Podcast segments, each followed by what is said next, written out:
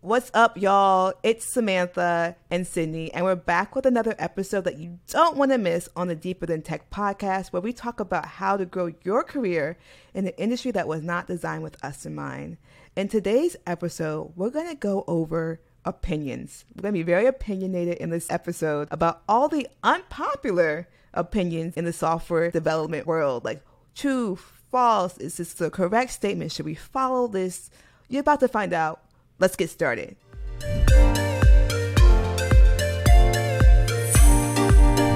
So, the first kind of myth debunk situation is people say that Git is horrible. How do you feel about that? Oh, no. I might get like just blasted for this. I don't love Git, but like I see where it is very necessary to people's processes. I think that it's a good way to understand like how OG how you're supposed to be coding. Like you do it in the terminal. That's how you like what is it execute our commands and things. And just making sure that you kind of understand like how visually that like works i think is really important to be able to rebase like do all your stuff with your branches and things. So i'm kind of neutral about it but it was hard for me to learn. And so i can understand where there's like a little bit of hate with it but like why not like just use what you have and you know, let it keep evolving for what it is. Just I don't know. That's how I feel about it. I mm, I might get some some no, no, I don't think so.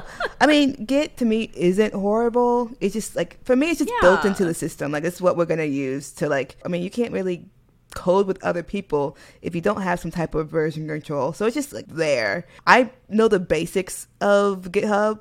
I mean, not GitHub. GitHub is a whole different enterprise, but Git. I know the basics. Like I know how to git pull, git merge, all that stuff. That's all you need to know. Anything extra is like you really have like some type of really bad rebase and you have to figure out how to like Google that command. But just, just yeah. use it, y'all. Stop complaining about like, it. right.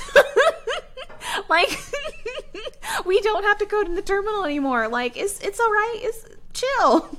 chill out. So all the computer science majors are going to hate this one, but Java sucks big time. I've said this on the Ladybug podcast. Java was my first introduction professionally into the tech industry. I'm versed, like, I was taught in JavaScript.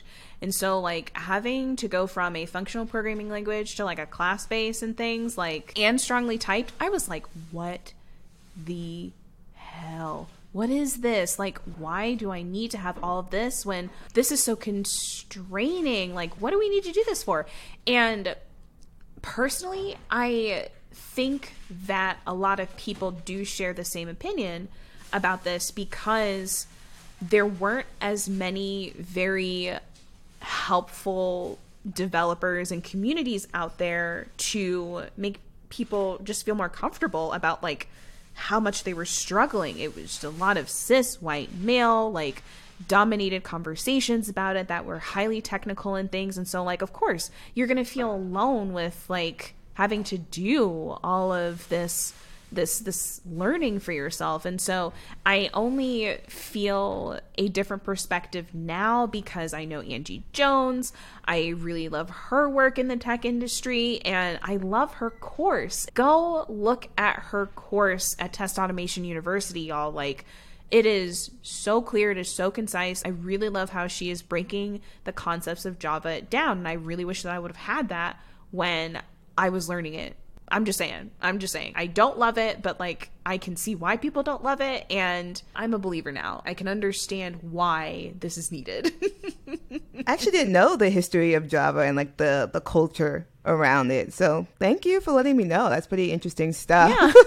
I have no opinions about Java. I've never used it. I just know that mm. I don't want to use it. I enjoy Python and I enjoy PHP. PHP might be worse than Java apparently, but that's what I'm used to. Mm. I, mm, I I definitely have opinions on that. So yeah, PHP is no bueno. but that's what I use at my job. So I have no opinions about Java, but I think yeah.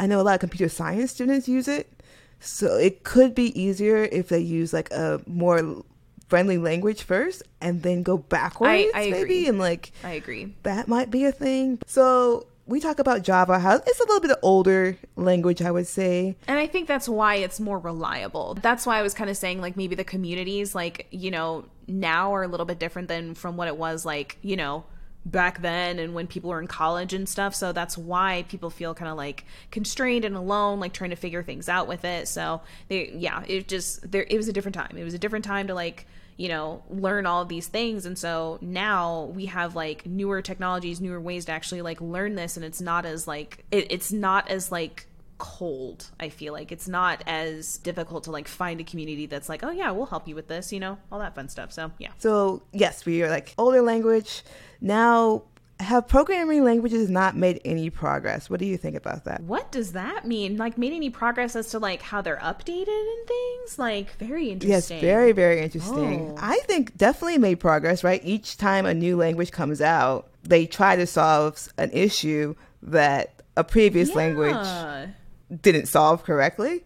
I'm not saying like Rust is a new language. I think it solves. I have never used it, but from my understanding, it, it solves a lot of problems that other languages fail to solve. But no one's really using Rust in production, so I don't know.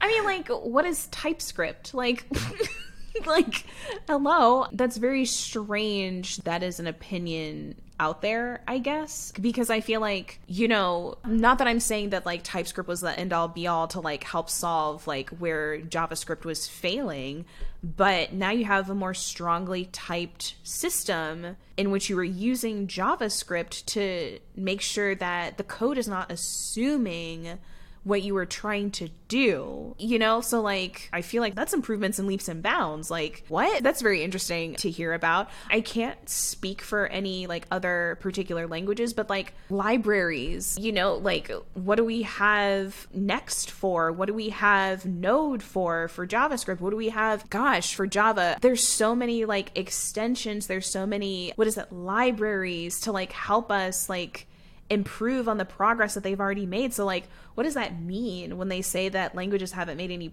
progress? Like, because you know, you might need to use semicolons sometimes, and you might not need to use semicolons in different programming languages. Like, it's a very strange thing to say without like any evidence to, I guess, like back that up. So I'm very curious what people have to like say about that on the negative side of that. well, I think we just solved the problem. Is false. That is definitely not a situation here. yeah, for sure. There's another saying that code needs to be dry, aka don't repeat yourself. Try to like separate your code and reuse it in other places. How do you feel about that? I think that is false to a certain extent. Dry code isn't necessarily the best code just like there are people out there that are going to think that refactored code is going to be better than like unrefactored code or just like the original and things. You know, you can be clever all that you want with code, but if people don't understand what in the world you are trying to do with this, and you're thinking too much about like making it simpler, easier, faster, drier, whatever, and like you have your whole team over here that like doesn't understand what you're talking about because of either like lack of documentation or just lack understanding of like what your process was, I'm not going to understand this and so therefore I'm not going to want that to be dry. I always go for make it work, then make it pretty. Just make it work instead of having to go through all of this like assumption beforehand to try and make it pretty as well as work because that will keep your wheels spinning. So if you make it a priority to keep all of your stuff dry all the time, then yeah, you might have dry code, but like is it readable? Do you understand what's going on or are you going to come back tomorrow and be like, "What did I do?" What drugs was I on while I was writing this, you know? So I think that's false to a certain extent. It's very nice to make sure that very obvious signs of code where you're repeating it like too many times, like needs to go into a function and things like, of course. But there's a certain extent to where like you need to make sure that your stuff is readable and it's not always good to assume that things need to be dry to do that. More err on the side of like not assuming that everybody is on the same wavelength as you. And if you need to make a dryer later, make it drier later. Yeah. I definitely agree. Readability is way more important than giving yourself a pat, a visible pat on your back of like, I made it super dry. Mm-hmm. Like nobody cares about mm-hmm. that. Can I, as a, another developer, come in? Sorry, I don't like crust. You're crusty. crusty, crusty code. Yeah, if, if, I'm a new developer, I want to come in and be able to understand what's going on. I don't want to have to ask you why do you use this reducer when you could just use like useState. I'm like, just come on now, chill out, chill out with all that stuff. So thinking about like making sure your code is reusable and readable is pre-optimization perfectly fine. Is pre-optimization fine? Uh, I don't know. I I don't think so, and I think that this is where more experienced developers have like a disconnect with people that are like junior developers. I really don't think that you need to be thinking of like all of the solutions to make things like cleaner, more like readable and much faster and things. Again, make it work first and then you make it pretty. Like it just needs to work. If you do that, then you have like all the time in the world to like make sure that you're able to refactor it, do whatever to like make it faster and things. So uh, I no, I would rather you not because I don't want to have to like try and go on a tangent with you to figure out like, you know, what's the advantage of like having to make sure that this is like faster or stronger, better, or whatever. Who cares? Like I just want to make it work first. I just want to make it work and then we can start figuring that stuff out. So, yeah. I think there's a fine line because when you think about like sometimes product will give you like this is what we need today. But as engineers, we kind of have to think about like where can this go? Can we set this up to like be expandable in any direction, or should we just follow them to the T? So there's like a fine line that we shouldn't like, like you said, try to make the, everything look pretty. Let's just get it done, but like making sure that you set yourself up so like if somebody else, like you leave your job and somebody else comes in, they don't have to refactor all your code. They could just like pick off because it was expandable. So this is a huge topic. It's the most dumb topic there is in coding whatsoever. Code should be indented with tabs and not spaces. How do you feel about this conversation? Why do we still have this conversation when we have extensions and VS Code to like solve this for us? yeah.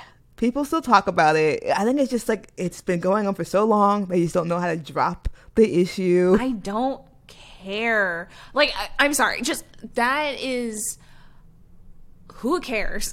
just I literally have what what is that? Beautify. Prettyfy yeah. Whatever the heck the prettyfy you just whatever that extension is I let that I let VS Code do that for me. Like I am not worried about that. When I as soon as I say ooh it looks pretty now okay I can read it. Moving on like what's the difference? Like it's a space. Like how are you gonna know that it's like a space or a tab? Why are you making code like one long line of code on the same line.